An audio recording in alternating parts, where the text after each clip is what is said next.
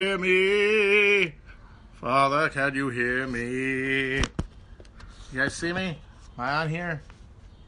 God, I feel older than I actually am, which I didn't think was possible. Oh boy. Oh, wait, this looks like it's me. Hi, guys. Sorry about that. I'm here.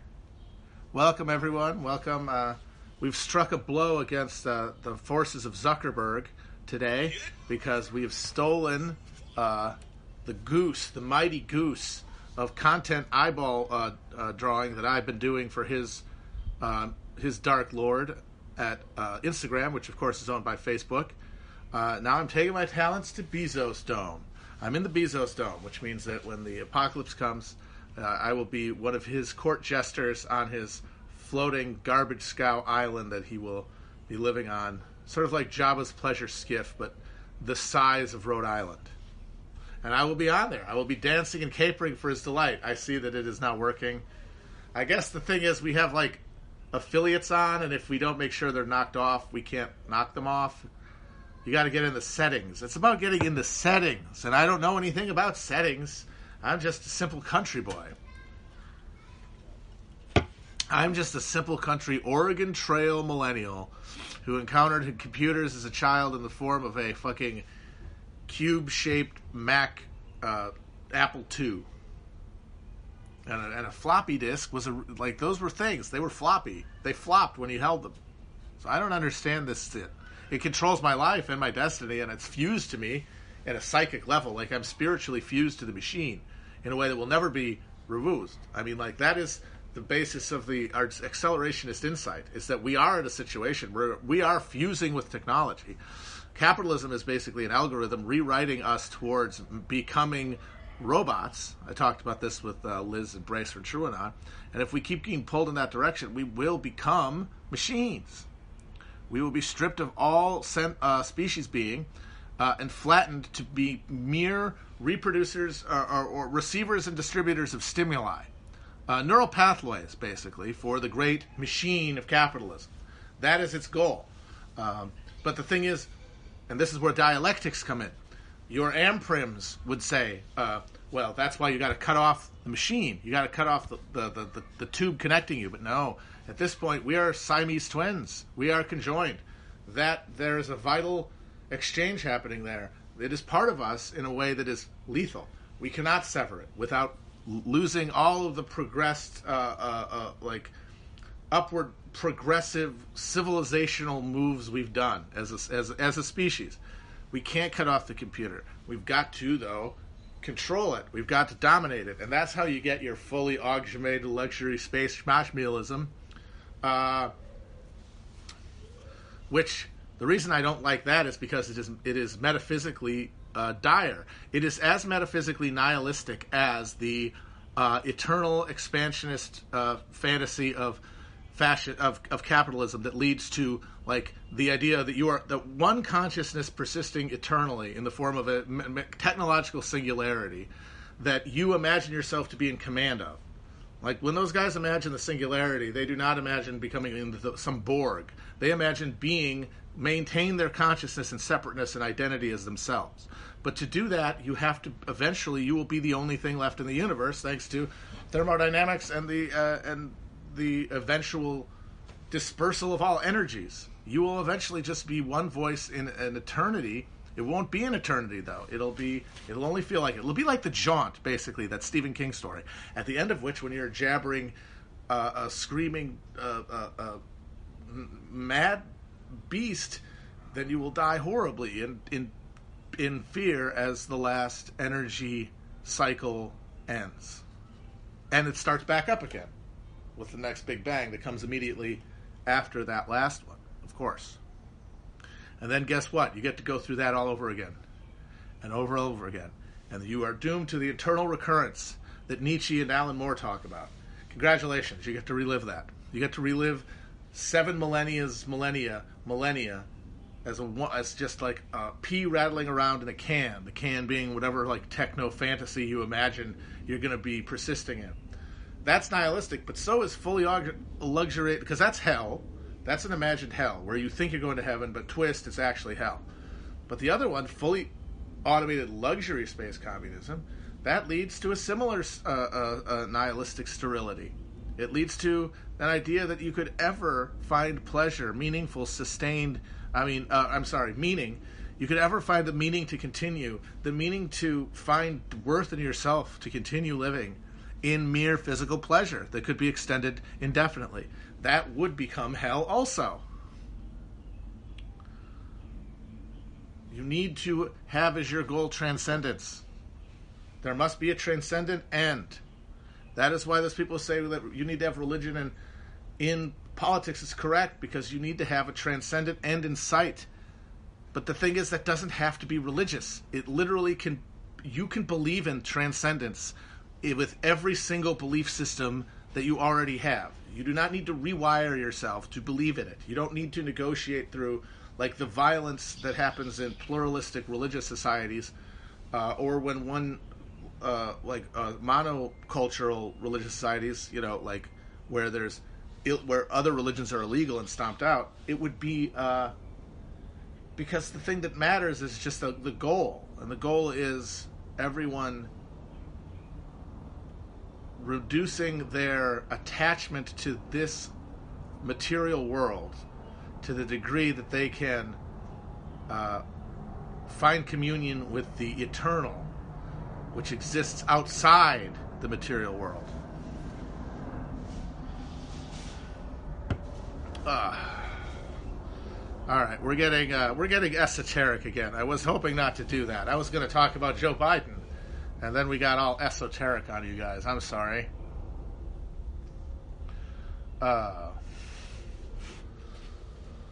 uh, so let's see what guys are talking about. Let's see what you guys are looking at. Hey guys.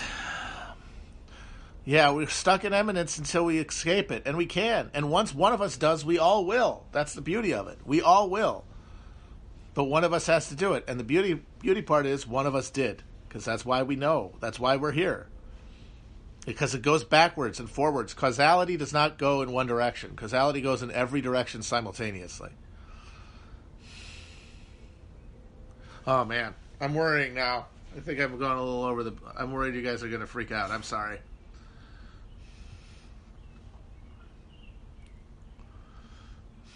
It's like you take together everyone who has had an insight into this greater reality, have, have, have had a peek past the veil, basically, or come close to the veil, or glimpsed out of the side of their eye past the veil you can get them together, and because of their different cultural limitations and intellectual limitations and spiritual limitations, which are all the same thing, because they're all bound up in what others have done to you in your life, because we're all, all of our uh acts are totally determined.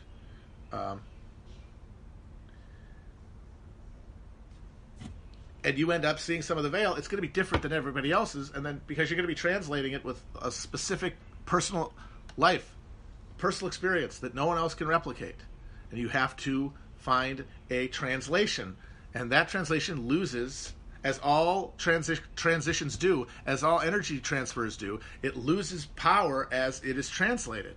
And so if it goes as it goes from the brain to the tongue into words into the ear of someone else who has a totally different life and experiences, it has already been degraded to a degree that you're only getting a bit of it. And so everyone's getting different bits and collaboration and cooperation, if they are the cornerstone of your social uh, uh, uh, engine, or if, if if, if, if like the, the social engine uh, uh, of your society is cooperation, that you will bring those things together to get a greater uh, truth than any one of them would have been able to get, or any group of people all revolving around one concept would have ever got. It lets the light through. Uh, that's why materialism. That's why materialism. That's why the di- dialectical materialism. That's why Marxism is part of that because Marx saw part of it. Uh, Siddhartha Gautama saw part of it. Jesus Christ saw part of it. Uh, fucking Marx, Eugene V. Debs, uh, Martin Luther King saw a big chunk.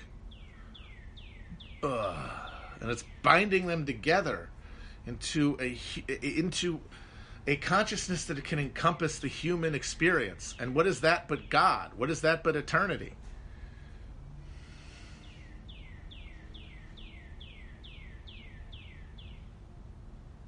All right, I'm going to chill out now. We're going to get more uh, normal.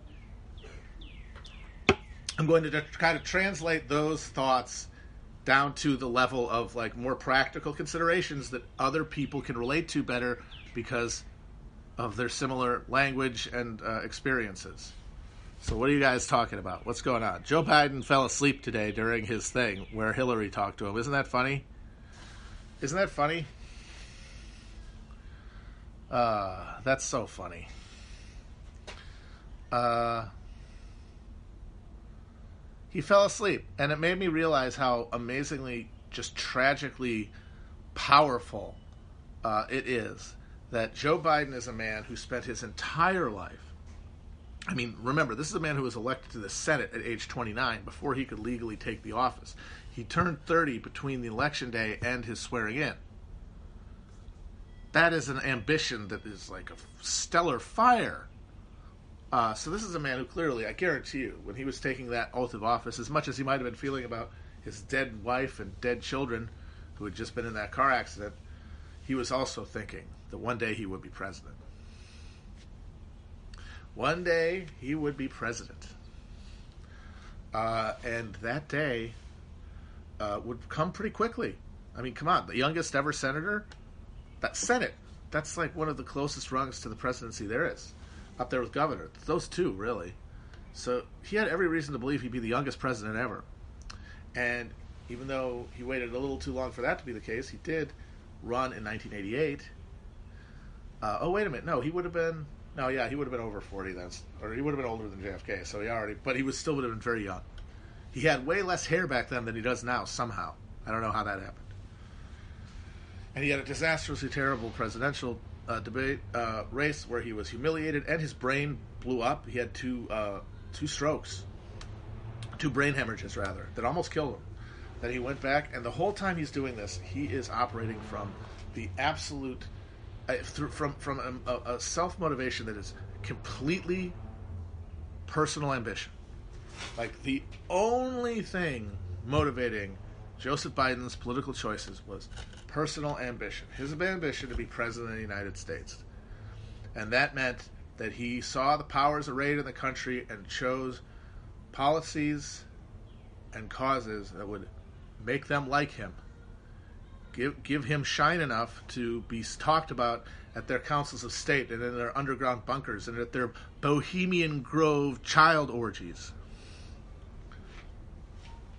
And it worked. I mean, a guy, a Delaware senator, making a plausible run for president. Uh, that's impressive. And then he became, you know, he was foreign foreign services chairman, so he had a huge role in our foreign policy. All of it bad. He was in favor of because the thing is, all of his actions, from becoming a drug warrior uh, to uh, to his his hawkishness, all of these were determined by what capital wanted in the aftermath of the '70s crisis what capital wanted was neoliberalism, and what that meant in specifics was things like bankruptcy reform, things like tough drug sentences, uh, things like high military budgets. Uh, that is what they wanted, and that's what he delivered them. Uh, and so, but, and then he ran for president again, and this time, even though he had put in all the work and he had the resume, he got snuck up under by somebody who uh, the party's social wing had basically pulled into existence uh, and, and made him obsolete in a way. But then he was rescued from the, from perjury by this very man because he had done the he hadn't done the work he had done the work to be president and then social situation had changed so that he was no longer a viable president but he still retained cachet within the party within the media that he held a role that needed to be that could be he became he was still useful to them and so they put him in the VP spot and they rescued him from what would have he'd be Chris Dodd right now if it hadn't been for that. And then he he honestly blew it by not running in 2016, but that's because Biden told Obama told him not to, and he was suckered into thinking that Obama was his buddy. And his son had just died, and he was off his game. I bet. I mean, he was already kind of losing some of the uh, plot. But then he sees her lose in 2016, knows he would have won, and he would have that's not. I don't. If anyone wants to argue that Joe Biden wouldn't have beaten Trump, they are wrong.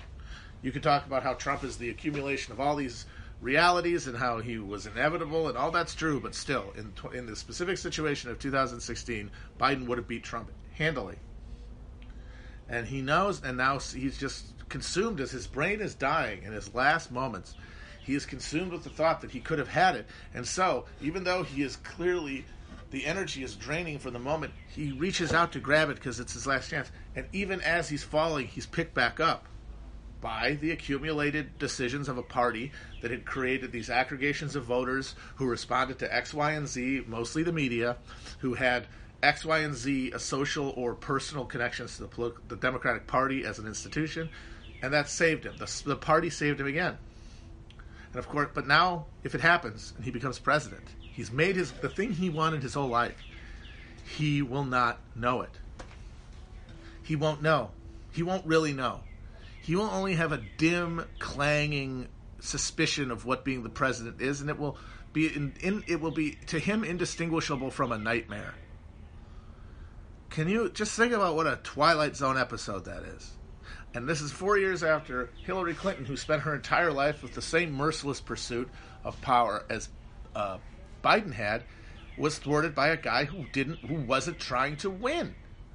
It's the irony. It's just the ironies are just stacking. They're pancakes, which is what makes me think that Biden might win as much as he might look like he can't. And that's why I give my eyebrow, my people's eyebrow, to anybody who says that they say confidently that Biden's going to lose. I'm sorry, man. I have no idea. This shit's in the air. It's in the air, folks. It's in the air. And that's exciting. It's going to be crazy. So yeah, there's going to be a man in the White House who doesn't know he he's there, but wants but wants he wants to be he's because like all he'll have left is that is like the, the the shadow of his personality, and that will be wanting to be president but he'll be president, but he won't be able to register that because all of his near term memory will be gone. So he will be wandering the White House still wishing he'd been president, still regretting never getting there, still imagining and, and torturing himself with thoughts of being president that weren't thoughts, that weren't fantasies. It's actually him in the White House. Just think about that he's being he's in the White House, but in his mind, it's just a tormenting fantasy of what he never accomplished.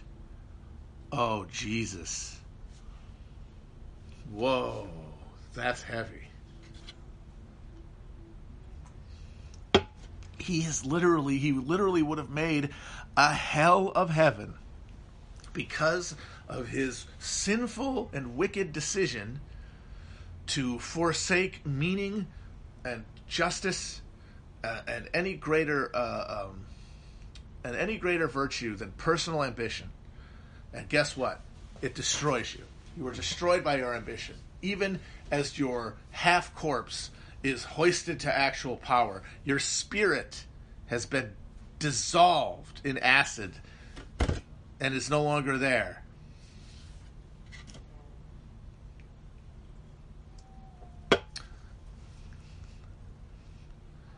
I, I, now I'm thinking it's like a Tales from the Crypt episode. Greetings! Our next terror tale. Uh, there is a Tam Cheeto in the White House, which is pretty funny. Uh,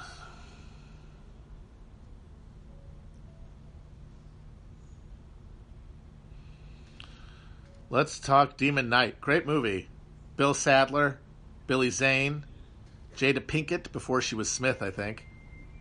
Dick Miller, Thomas Hayden Church, Chasey Lain.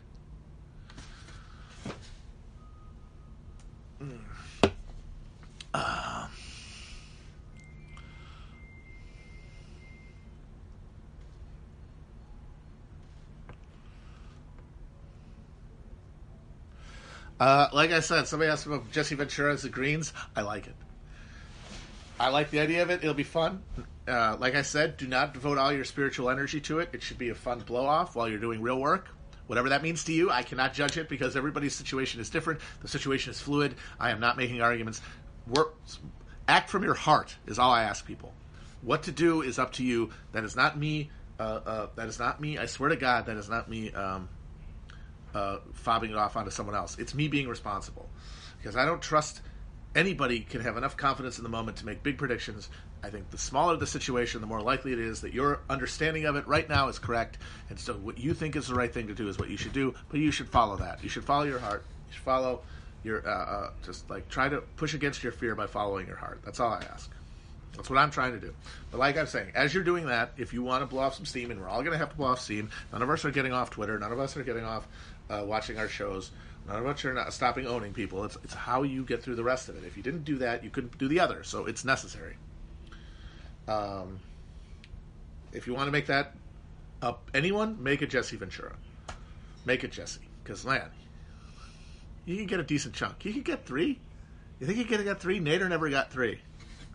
I think he could get three. Didn't Gary Johnson get three? Gary Johnson got three, didn't he? Yes, he did. Yep, I bet Jesse Ventura could get three at least. In fact, that should be the over under. No, that's a little high. I wouldn't get. I wouldn't take money on that. Over under two and a half. I would go to take the over. I'll say that. If you give me an over under on Jesse Ventura at two and a half percent of the vote, I will take the over. Uh, and if it's anything lower than that, then that's easy money. If it's anything lower, if there, if anything lower than two and a half, that's easy money. At three is when we wonder. Maybe a little more, maybe a little less. But if it's anything less than three, you take that bet. He could get five. I honestly think he could get five, which the Greens have never done.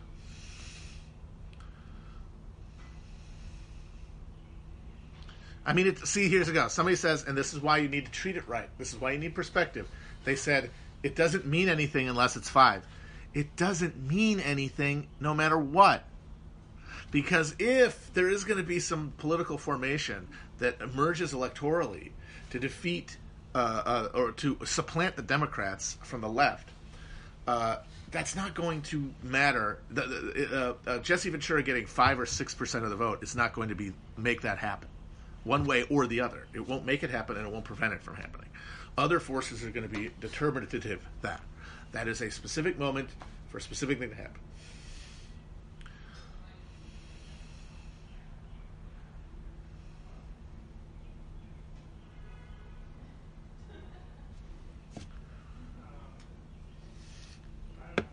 How you guys doing? Uh, oh man, Bernie is the VP. Bernie is VP to a Jesse Ventura ticket. Ooh, now you've got me. Now you've got me. You got me on the hook a little bit. You're tempting me. This is ooh, this is naughty of you. Because right, okay, I need to know the specifics of this. Because one of the big reasons that Bernie could not run third party if he wanted to in this thing is the sore loser laws. I don't know if you guys knows what those are, but the vast majority of states have laws on the books that say if you run for either party's uh, primary and you don't win, you cannot run in the in the general. And you might say that's weird, and the answer for that why that happens is because on issues of ballot access, the Democratic Party and the Republican Party have identical uh, interests, which is maintaining a two party system, maintaining a cartel essentially system. Like they are essentially a cartel representing capitalist interests. And they don't want to let anybody else into that space representing other interests. Uh, and that's why they make it very hard to get on ballots. And so that's one of the ways that they make it hard to do, uh, to, to like try to attack, uh, uh try to take over uh, a party and then try to supplant it if you fail they basically make it impossible either way. We saw how they made it impossible for Bernie to take it from inside, and ballot access laws make it impossible for him to take it from outside. It's very frustrating. That's why the best the left electorally has ever been able to do has been to pressure the Democratic Party, like the populists, like the prairie populists and Bryan did in the 1890s, uh, uh, like the progressives did uh, in the 20s like the communists kind of, like the socialists did, you know, that kind of thing. At best, that's what you're going to get. Uh, so, but I don't know if it's on the law that you can't run as a vice president because you didn't run. Bernie didn't run as vice president. You know, does the law do sore loser laws pertain to the vice president? Because if they don't, then Bernie should be Jesse Ventura's vice president. Because fuck that, they could win. Fuck that. I'll say it right now. Isn't that the perfect synthesis that we've been talking about? Somebody with Bernie's track record uh, of uh, of being right about everything and his obvious uh, earnestness and his honest, uh, obvious uh, c- compassion and care for every human being, and then the smack talking, don't give a fuck Trumpian in the good way, as in a winning media strategy in an age of spectacle way, famous ass Governor fucking Jesse Ventura. If you're talking those two versus a Trump who let every let hundred thousand people die because he didn't want the number to go down, and it's like Bush, the every day I think Trump is getting more and more of the blame, which means he will be more and more fucked by the end of this. But if it's between him and Mumm-Ra, the ever living, the guy who fell asleep during his own town hall today, the guy who cannot string a sentence together. People make fun of Trump. Yes, he told people to inject. He said, and there's the thing we could put it under the skin maybe and see. It's like, yeah, that was pretty stupid. What would Biden's version of that been? It would have been the bleach. You know, there's you put it on, and that's the thing. You, you've got it the back in, uh, you know, uh, Rehoboth. Uh, there's, I'd go the kitchen, and there'd be the the kitchen, and and and we come back with a hot dog and uh, bleach. That would have been his version of that uh, of that inject bleach under your skin gaffe. There's just turnout turnout would collapse, and the people who would vote would be the most glassy-eyed partisans of either side, which would make it a, t- a toss-up that could lead to a literal like cr- crisis of legitimacy as uh, inevitably like it's an electoral vote tie or there are multiple states that have like imagine if there's still uh, uh, if this is still around and we haven't figured out mail-in voting by november there are going to be states that are going to be as fucked up in their uh, in their uh, their a general election voting as like LA or as like Illinois and Wisconsin were during the primary, which means there will be no legitimacy to this election whatsoever. No one will believe any of the numbers. That could legitimately happen. Just holy shit. No, see, I, I disagree that that was a bad Biden impression. Felix's Biden impression is Biden from a month ago. It's already a different guy now. He's he is he is completely incoherent. Like it's not even. It's like those sentences Chomsky said were impossible because you know uh, that, that were impossible to construct because of our inborn grammar structures. He he's he's it's it's glossolalia, a glossolalia. So keep that in mind. Thank you. So with those two against each other, yeah, you could actually see a breakdown of of uh, legitimacy. You could see, you could like people talk about the United States splitting up that is the situation where because like the reason it won't is is because of the strength of our institutions. Like they are incredibly uh, uh, uh, uh, durable because of the amount of cultural uh, buy-in they have. Like we really have propagandized Americans to an incredible extent, to the extent that these things carry real meaning, like the Constitution. Like we've joked, I've talked about how it's insane that the, the Joint Chiefs has not basically cooed Trump. It's it's just blows my mind. It's like you guys know that this is dangerous and horrible, and that we could this guy could get us all killed. Instead, they listened to him, and when he said don't test people, they didn't test people. Like when he says, you know, don't give uh, New York uh, um, masks, they don't do it. And that undermines literally the health and, and, security of the nation. Like all the stuff that those idiots think that they're supposed to uh, uh, uphold. And they probably, even if you, you probably get them to admit that they do think this is fucked up. But if you said, hey, shouldn't you stop him? They'd be like, no, he's the president. It's like they've had the guardrails are so hard that they haven't even thought that that's impossible. The thing that could break that is that the thing, the big mass ritual that legitimizes this entire thing, that reifies every four years, this entire thing is the massive, po- extra long uh, uh, blood and thunder carnival of the U.S. presidential elections. In fact, you could argue that the reason that presidential election seasons are getting longer and longer is because they have to occupy more and more emotional energy of the population so that they can justify more and more immiseration. Like, things are getting worse and worse. And uh, Democratic and the elections are getting less and less legitimate just because one party is fiddling with the knobs in such a way to depress the, the reflection between voting intention and results. So we've already seen two presidential elections where the loser became president because of an archaic institution that no one can defend uh, legibly. Everyone who makes every justification for the the, the uh, uh, electoral college is preposterous on its face. It is reasoned backwards. It is it is and, and it is so wildly reasoned backwards that it's just not even worth engaging with. Uh, so that's already an illegitimacy. Then you have gerrymandering and, and, and, and, interventions and the destruction of the Voting Rights Act. We already have a crisis of, and then on the other side, that's, that's how that's how Democrats get alienated from these democratic institutions. Republicans get alienated from these democratic institutions because when they lose, uh, they don't have that excuse because there is no reason other than they weren't as popular, and they don't want to accept that. So, oh no, it was illegal immigrants cheating. It was X, Y, and Z. It was uh, it was dead people like in Chicago, and they like point to real historical voting theft and it's like, well, I guess you're right about that, but like it's all fantasy. But they are just as just as in, invested in election emotionally in these things being rigged elections, and that undermines their legitimacy. But we need the legitimacy because only by the idea that like these things are coming from an institution that we built and that we rebuild every year and every day by caring about politics and then voting.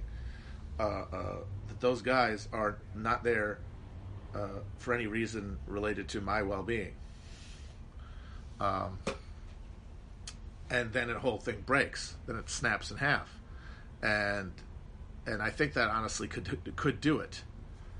Um, it's it's scary to think about, but I really don't know how else you can see something like that happening. If you have a COVID infected electorate where different states have different standards, some states close almost all of their polling places, some states do vote by mail, uh, some states do partial vote by mail or whatever a, a hodgepodge. You could see all of that invested emotional energy that went into propping up these things break. All of the degree to which you care about who the president is, all the degree to which you care about owning the libs with MAGA if you're conservative, or how much you care about making the damn Cheeto uh, in chief get owned uh, by watching The Daily Show for the Democrats. All that emotional energy, all that orgone just, just evaporating. Like no longer propping up the system because you don't believe in the outcome. You don't believe the investment has been in earnest. It's not legitimate. Like that's why, as I was saying, things get worse and worse every year as we get continually immiserated, and our votes don't change anything. So the vote, the election year has to get longer and longer, so that your emotional investment in the spectacle becomes more. So that your because because the degree of your emotional investment in the spectacle of the presidential election is exactly the degree of emotional investment you have in the institutions that it creates, like the presidency, like the U.S. government, like the United States of America. So it ha- and so that's a lot. If you're if things are good, that level of investment is very high because things are good, and because you know that you can make them better by voting. If that is gone and everything's bad, you have to fill that gap and you fill the gap with spectacle and with the emotional uh, ritual associated with investing the symbols of politics with a hollow uh, uh, uh, uh cultural meaning. So that's why that head-to-head race is terrifying. But if you throw fucking, if you throw Jesse and Bernie out there, you know, and like make everybody clear that like Bernie is, is the brain of the operation, that, that like whatever he's said in the past, that that that, that, like the last 30 years have shown Jesse that the answer to a lot of the questions he's always been asking is in socialism. Like think about the power of that. Because Jesse Ventura is a classic kind of dumb guy who means well, like Joe Rogan. And the thing about dumb guys that mean well in the United States is because there's so little coherent leftist uh, explanatory art that anyone can access, and certainly a guy like that would want to access, they're left trying to make sense of the world with right wing agitprop and with, frankly, uh, uh, a, a, left wing uh, online culture that is implicitly hostile to a guy who doesn't already come pre equipped with the smart guy, aka college education, collection of social opinions that make you a decent and worthy human being according to bourgeois social value, uh, bourgeois liberal values. And so since you're not getting anything from them and getting yelled at by them, and the only thing you're seeing is the right, you're like, okay, but like, and and it things, and you see the way that they bob and weave, and you see that the way that like over time, Trump becoming the en- the enemy of these same tut tutting li- uh, liberal and leftists who scream at them, having the same reaction to Trump makes them think, well, they, maybe Trump's onto something. Imagine if you had a figure like that, like Vinci Ventura, who tapped that same energy to become a much better than Trump is president, governor of uh, Minnesota, and he said, "I've spent my whole life trying to make America better and, and trying to make uh, our lives greater, and I, have seen, you know, I've, I've experienced, I've looked at the documents, I've, I've seen, you know, I've, I've seen horrible things happen like 9/11 and and and uh, uh, I've, I've wondered like who is behind all this awfulness? Like what kind of evil hand is the puppeteer making this happen? And people have accused me of being anti-semitic or for uh, or for being a racist or something or or for being uh, uh, whatever but uh, I have found over the years that that puppet stringer the puppet master has a name and it's capitalism I now see, especially during this COVID crisis, this is being monopolized and monetized and privatized. I see capitalism is the hand behind everything that I have fought against. And Bernie has been fighting against it the whole time. Come on.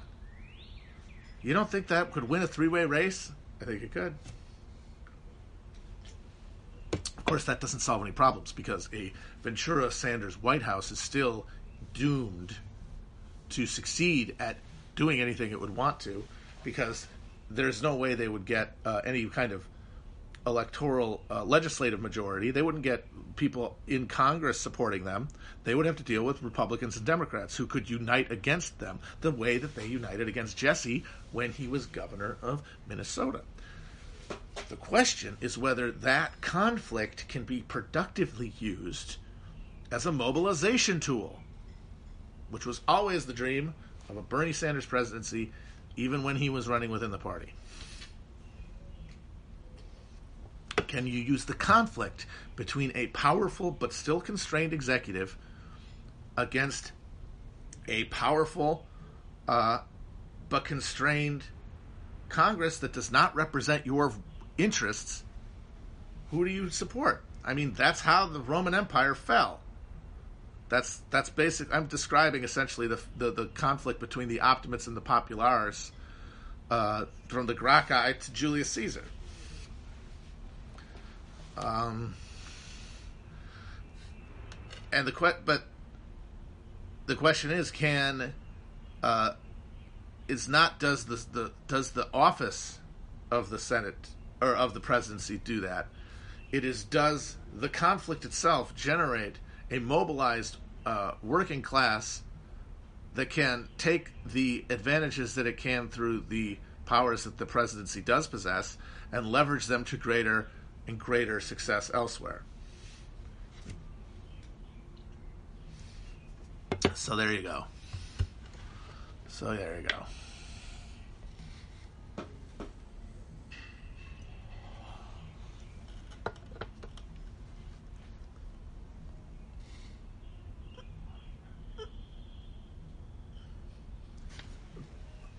What happens if the internet stops working? Oh boy. Wow. That's a real scary question. Because what would we do, man?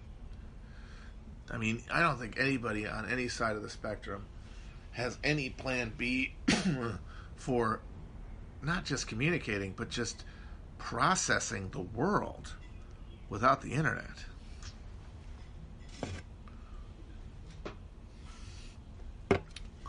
How the hell would you even begin to process the world without the internet right now? Like, this is what I mean when I say you can't cut off the technology and survive the way that, like, the Kaczynski people want. Because at this point, the internet has been fused socially to us in such a way that to have it immediately disrupted like that would be socially fatal. Which, I mean, if you want to go Fight Club about it, you say, sure, that's great, but if you think that would be a setback for humanity in the long run and undialectical, or at least doesn't help the dialect move at a speed that might be better uh, for the people you know and love, let's say. Like maybe it'd be better to grab this technology now and direct it well instead of having to wait another couple of cycles to get there. But clearly, it is terrifyingly uh, incorporated into our social beings.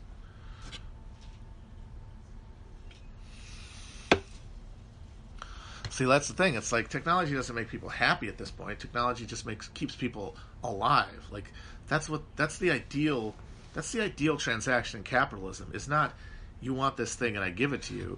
It's you need this thing and I give it to you. Like want is fine.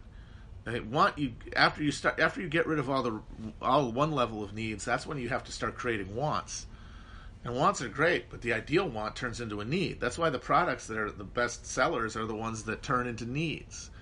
Uh, like uh, your pornography, like your uh, cigarettes and alcohol. And the internet is a need.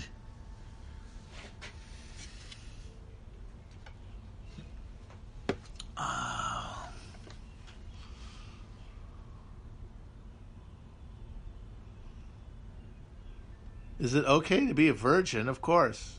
Weird. Odd question.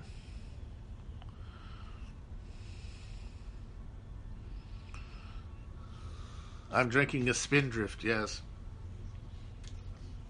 I have to say that uh, one thing that I like about Twitch now that I've moved from Instagram is that the Instagram videos are limited to an hour. So sometimes I'll be getting like my win back, and I have to stop. Uh, I'm still gonna though keep them around an hour. That's gonna be what I'm gonna shoot for, unless uh, I get kind of carried away with something. But so just let everybody know. I'm gonna still keep the the length similar, but uh, I might add some at the end.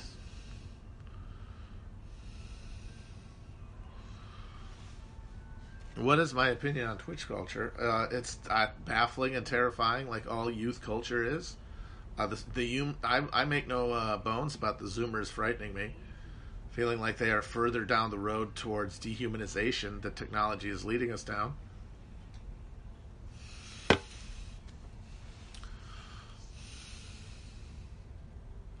I am like the bearded guy. You know what? That is a huge compliment. Thank you. That's one of my foundational texts. I remember seeing them. They live when I was like seven on HBO or something and they have these this guy, this old bearded dude with glasses, reading into a TV about how uh, they like the aliens are here and they're trying to raise the temperature so that we can they can make the place more hospitable to their race. That's uh, that's that's, and I remember thinking that's a cool guy to be. That guy, this guy's a pimp. He fucks, and now here I am. Uh,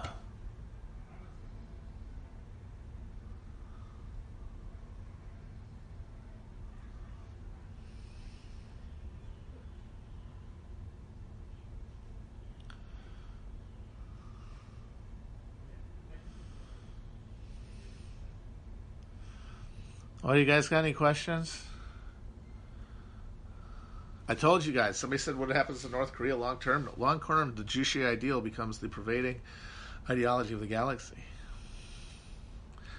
and then that it becomes the basis. Many, many years later, after many breakdowns and reformations, becomes the uh, basis for your fully luxury, luxury space communism, which then, after many more breakdowns and collapses and then re- re- rebuildings, becomes the basis for uh, the transcendent uh, collective moment of realization.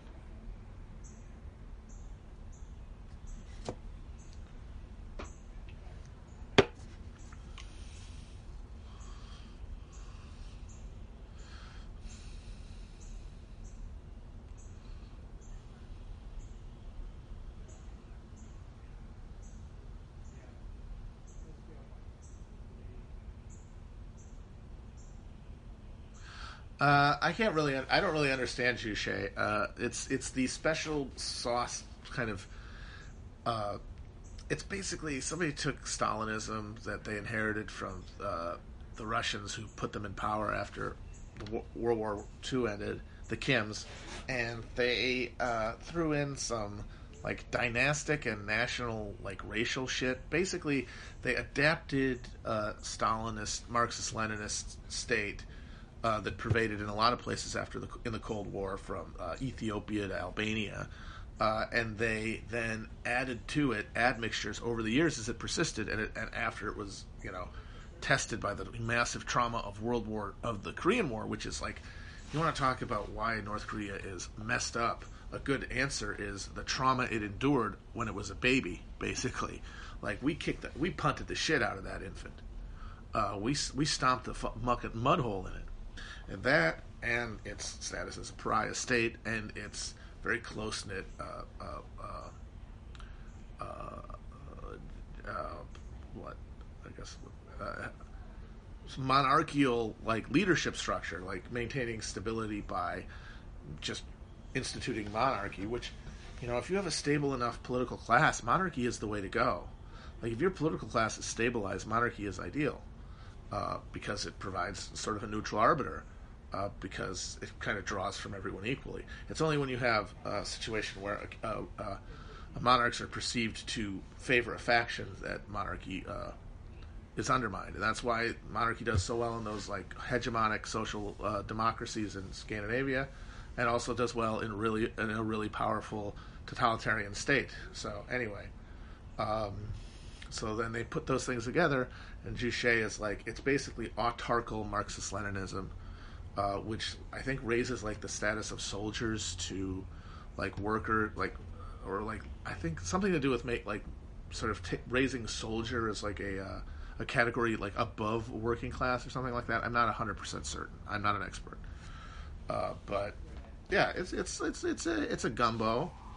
It's an ideological uh, stew made up uh, of the post-war experience of North Korea, which is true of all ideologies. Uh,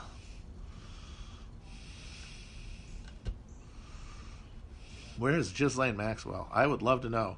That lady is amazing. How I thought she was dead, but they keep coming up with statements from her, and I always thought that those were false flags. And then I find out that she's suing the Jeffrey Epstein estate for the money she says she's owed. Like it's fucking uh, Judge Joe Brown. How could that possibly be? That blows my mind. That like that's a real mind blower.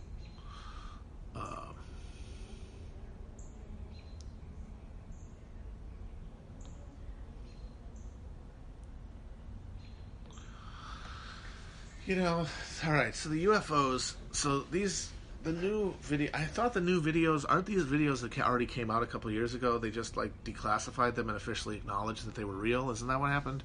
Because I remember when they came out because of Tom DeLonge. So I guess the, the I will say that the one in this one, I watched it and it appeared to be much more disc shaped. I remember, I remember, I remember back in 2018 thinking that it looked kind of like a Tic Tac, but this one, like it kept the way it moved, it looked like a fucking saucer. Does that did it, did it, did it look like a saucer to you guys?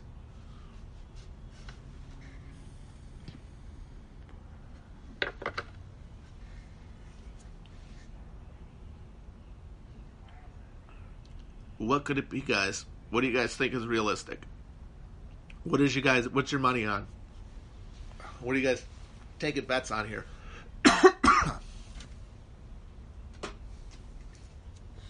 could it be human tech? could it be human tech? Is the entire thing a psyop?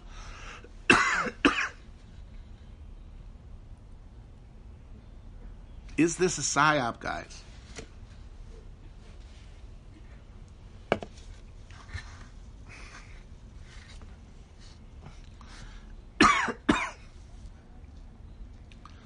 I wouldn't be surprised, honestly, if it was like that episode of The Simpsons where they find the angel and it's just a fucking viral video for something. because if you look at the guys who are involved in this stuff, like uh, Robert Bigelow, the guy who owns Skinwalker Ranch and was friends with Harry Reid, and is one of the big reasons that Harry Reid did all those declassifications and works with Tom DeLonge and those guys. I mean, maybe the whole thing's a fucking gimmick. You know, maybe they're going to open a theme park. Or they're going to fake alien invasion and then use it as an excuse to give us all, uh, like, the mark of the beast in the emergency situation to follow.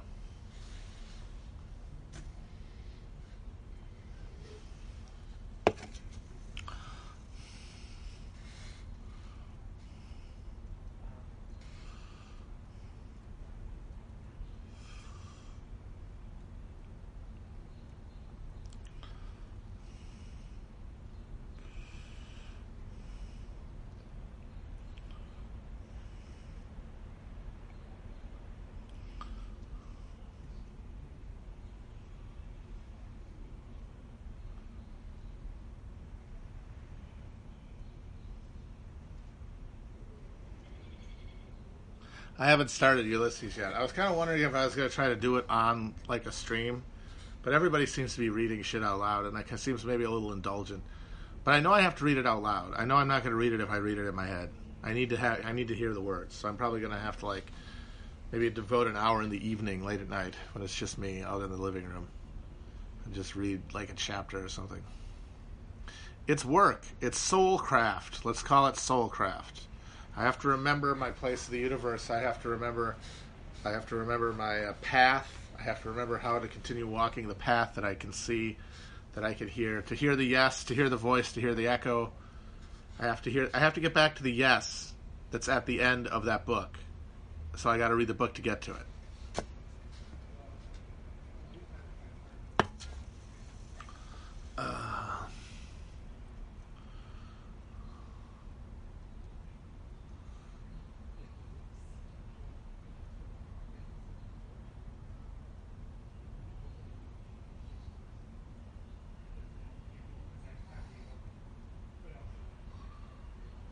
Am I a gamer now? I hope to be. We're gonna set up the ga- uh, we're trying to set up a office uh, gaming rig, and I would go there and I would play there. If I could plug and play, I would go there. The thing is, people have said uh, uh, I, that they would like to see me play those like old the, the strategy games, and the thing is, I would like to do that in the abstract, but I'm very bad at them, and I feel like I wouldn't get a lot of value, and you guys wouldn't get a value a lot of value out of my poor performance of the game, uh, and I uh, it would probably just be more confusing and irritating for everyone involved because I would be getting frustrated or trying to not be frustrated but still struggling with it, and you guys would all be knowing what I was doing wrong. It's, it's like you'd be trying to watch me, you know, like uh, put a puzzle together, and you're like, no, no, no, no, no, no, no, not there. What are you doing? Oh God, ah, Jesus. Uh, so I don't think that would be fun. So I need to think of something that is on the uh, Steam, Steam or something as a PC game, and that is very fun and uh, light and low stakes and easy to do. Somebody recommended Katamari Damacy, which sounded like a fun one where you've got to roll up the ball, but from what I understand, that's only on uh, a, a, console, and we're not going to have one. So, Disco Elysium is a cool game, but it's not the kind of thing I would want to play. Uh, it's it's it's too much reading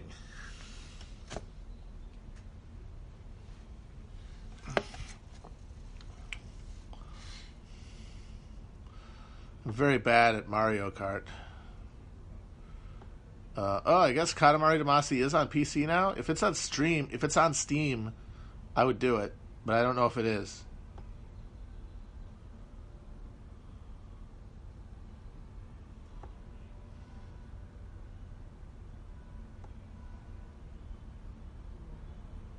Okay, I think I'll do that then. I might do Katamari Damacy. That'd be fun.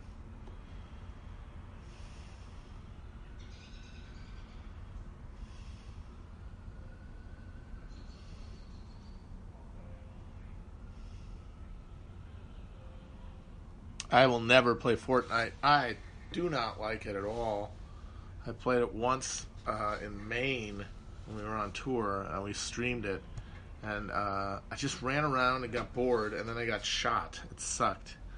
Thumbs down to that game. No, thank you. Real bummer and crumb, crummy experience.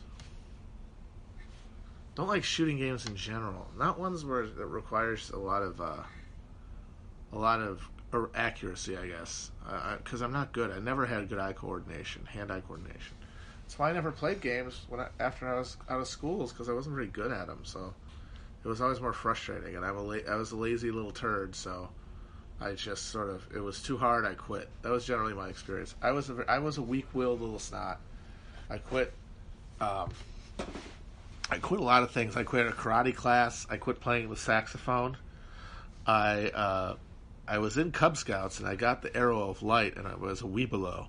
But then I quit Boy Scouts and I claimed it was because I was too busy. But in reality, it was they started making you do uh, like calisthenics. Like they started making you do jumping jacks and cry, climb ropes. And I said, "Fuck this!" I thought we were gonna just make caramel and use make orange and eat it with uh, apple slices. This sucks.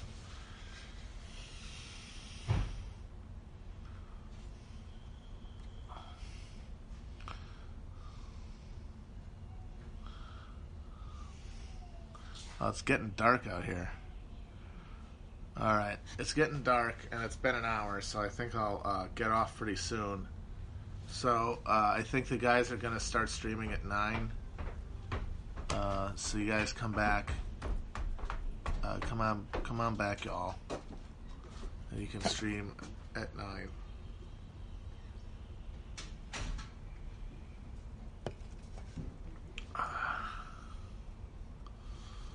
Oh wait a minute! It took me longer than this to get on, so I'll stay a little longer. I remember now. I uh, I stayed on. Uh, I stayed on less time because I had took me a while to get off. But I'm kind of running out of steam too, honestly. This has been a lot. Of, this is this took a little bit more out of me emotionally than the last couple of them have. Uh, and also, I didn't bring uh, any way to light this out here, so it's hard for me to. Uh, I don't want to go in and bother. So yeah. So I'm gonna come off. What's my opinion on the Chapo to Fash pipeline? Uh, uh, once again, I think it's great. Hooray! Love it. I'm glad it's a it's a real thing that isn't made up by uh, uh, frauds and professional anxiety cases. I certainly, not at all, think it's hilarious.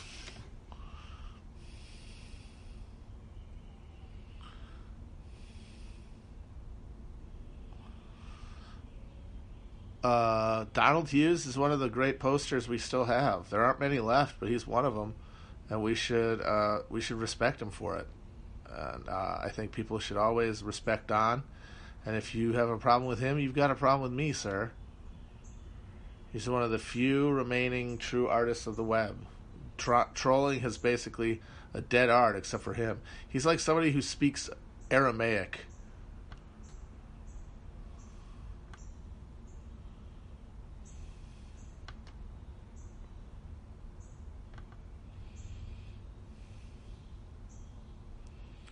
Wow, people are getting heated in the chat, yelling at one another. Come on, boys. It's all love. It's all love. Come on, boys and girls. Let's crump. Any of you guys like to crump? Do you guys like crumping at all? Does anyone remember crumping? Or is that before your time? Are you children? You never crumped. There was a movie about crumping. They made a documentary about crumping. They used to dress like clowns when they did it. It was called clown crumping. I kind of liked it. I liked it a lot. It was uh, sort of. I thought of it as sort of an American version of the haka, sort of a faster, sort of uh, Latinized haka but then we stopped doing it. I wish we'd go back. Can we get back to crumping? In my administration, I will bring back crumping.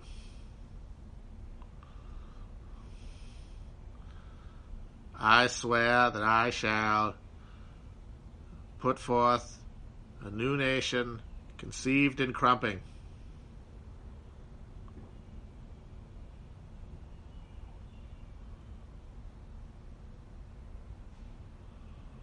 Donald Crump. Oh man, can you imagine? Can you imagine if his name was Donald Crump?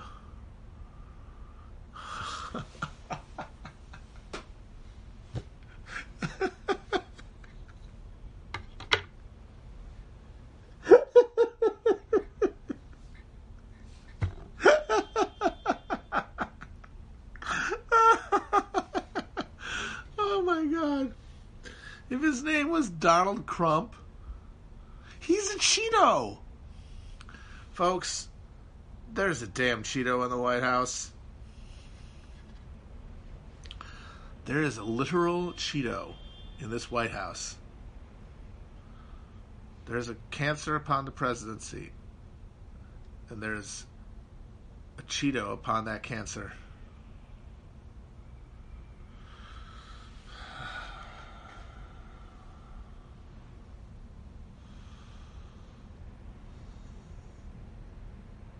Cheeto in the White House, da da da da da. Cheeto in the White House, do do do do. Cheeto in the White House. Dun, dun, dun. Cheeto in the White House. Guys, I want to leave you guys with something from Pynchon.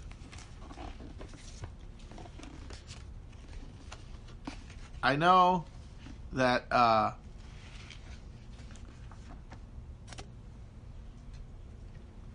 apparently the Pynchon subreddit is mad at me somehow, but I just wanted to read another thing from Against the Day. It's from later in the book. It's two characters who are basically roustabouts and hired guns who are now working in a Swiss mine. Among the many superstitions inside this mountain was a belief that the m- tunnel was neutral ground, exempt not only from political jurisdictions but from time itself. The anarchists and socialists on the shift had their own mixed feelings about history.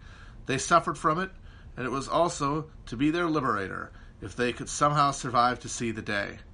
In the shower battles, at the end of the shift, the suffering could be read on each body as document written in insults to flesh and blood, scars, crookedness, missing parts. They knew each other as comfortable men in the steam rooms of hydro- hydropathics, for instance, would not. Amateur bullet removals and bone settings, cauterizations and brandings, some souvenirs were public and could be compared, others were private and less likely to be talked about. One day, Reef happened to notice on Fluvio what looked like a rain ro- railroad map executed in scar tissue. What was that from? You walk in between a couple of bobcats fucking? An encounter with a Tatzelwurm, said Fluvio. Dramatic, eh no? New one on me, said Reef. It's a snake with f- paws, said Gerhard. Four legs and three toes on each paw and a big mouth full of very sharp teeth. Hibernates here, inside the mountain. Tries to, but anybody who wakes it up, God help them.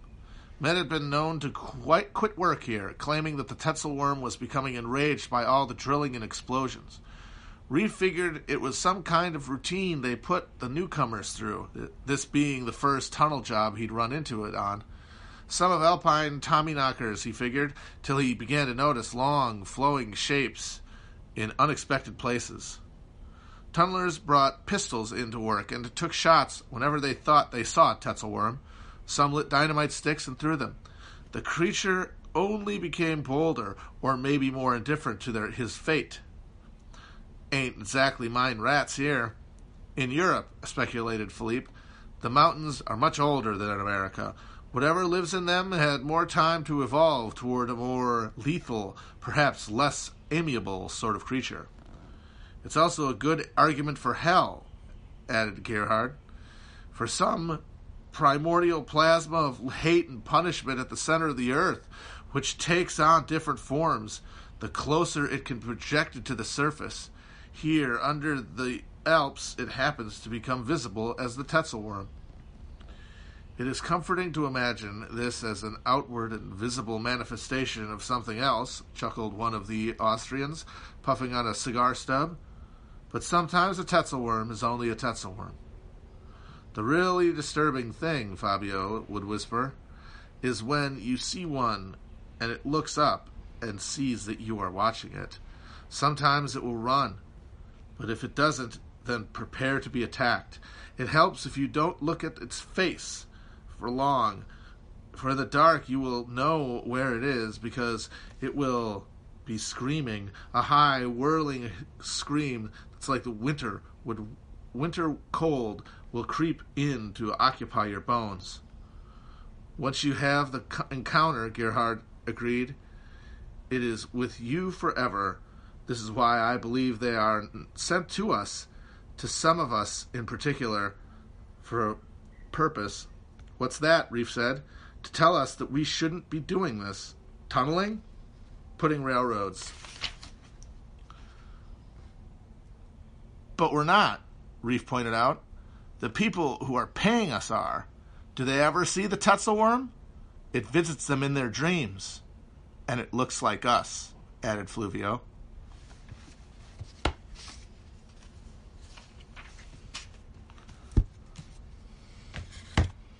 If that was a little stilted, it's because it's too fucking dark back here. I shouldn't have started that. I'm sorry. All right, guys, I'm going out. I'll see you guys tomorrow. I'll probably try to keep them around the same time, uh, maybe a little earlier, so that I can get in here while it's still light out, uh, or get a goddamn light. Anyway, bye bye.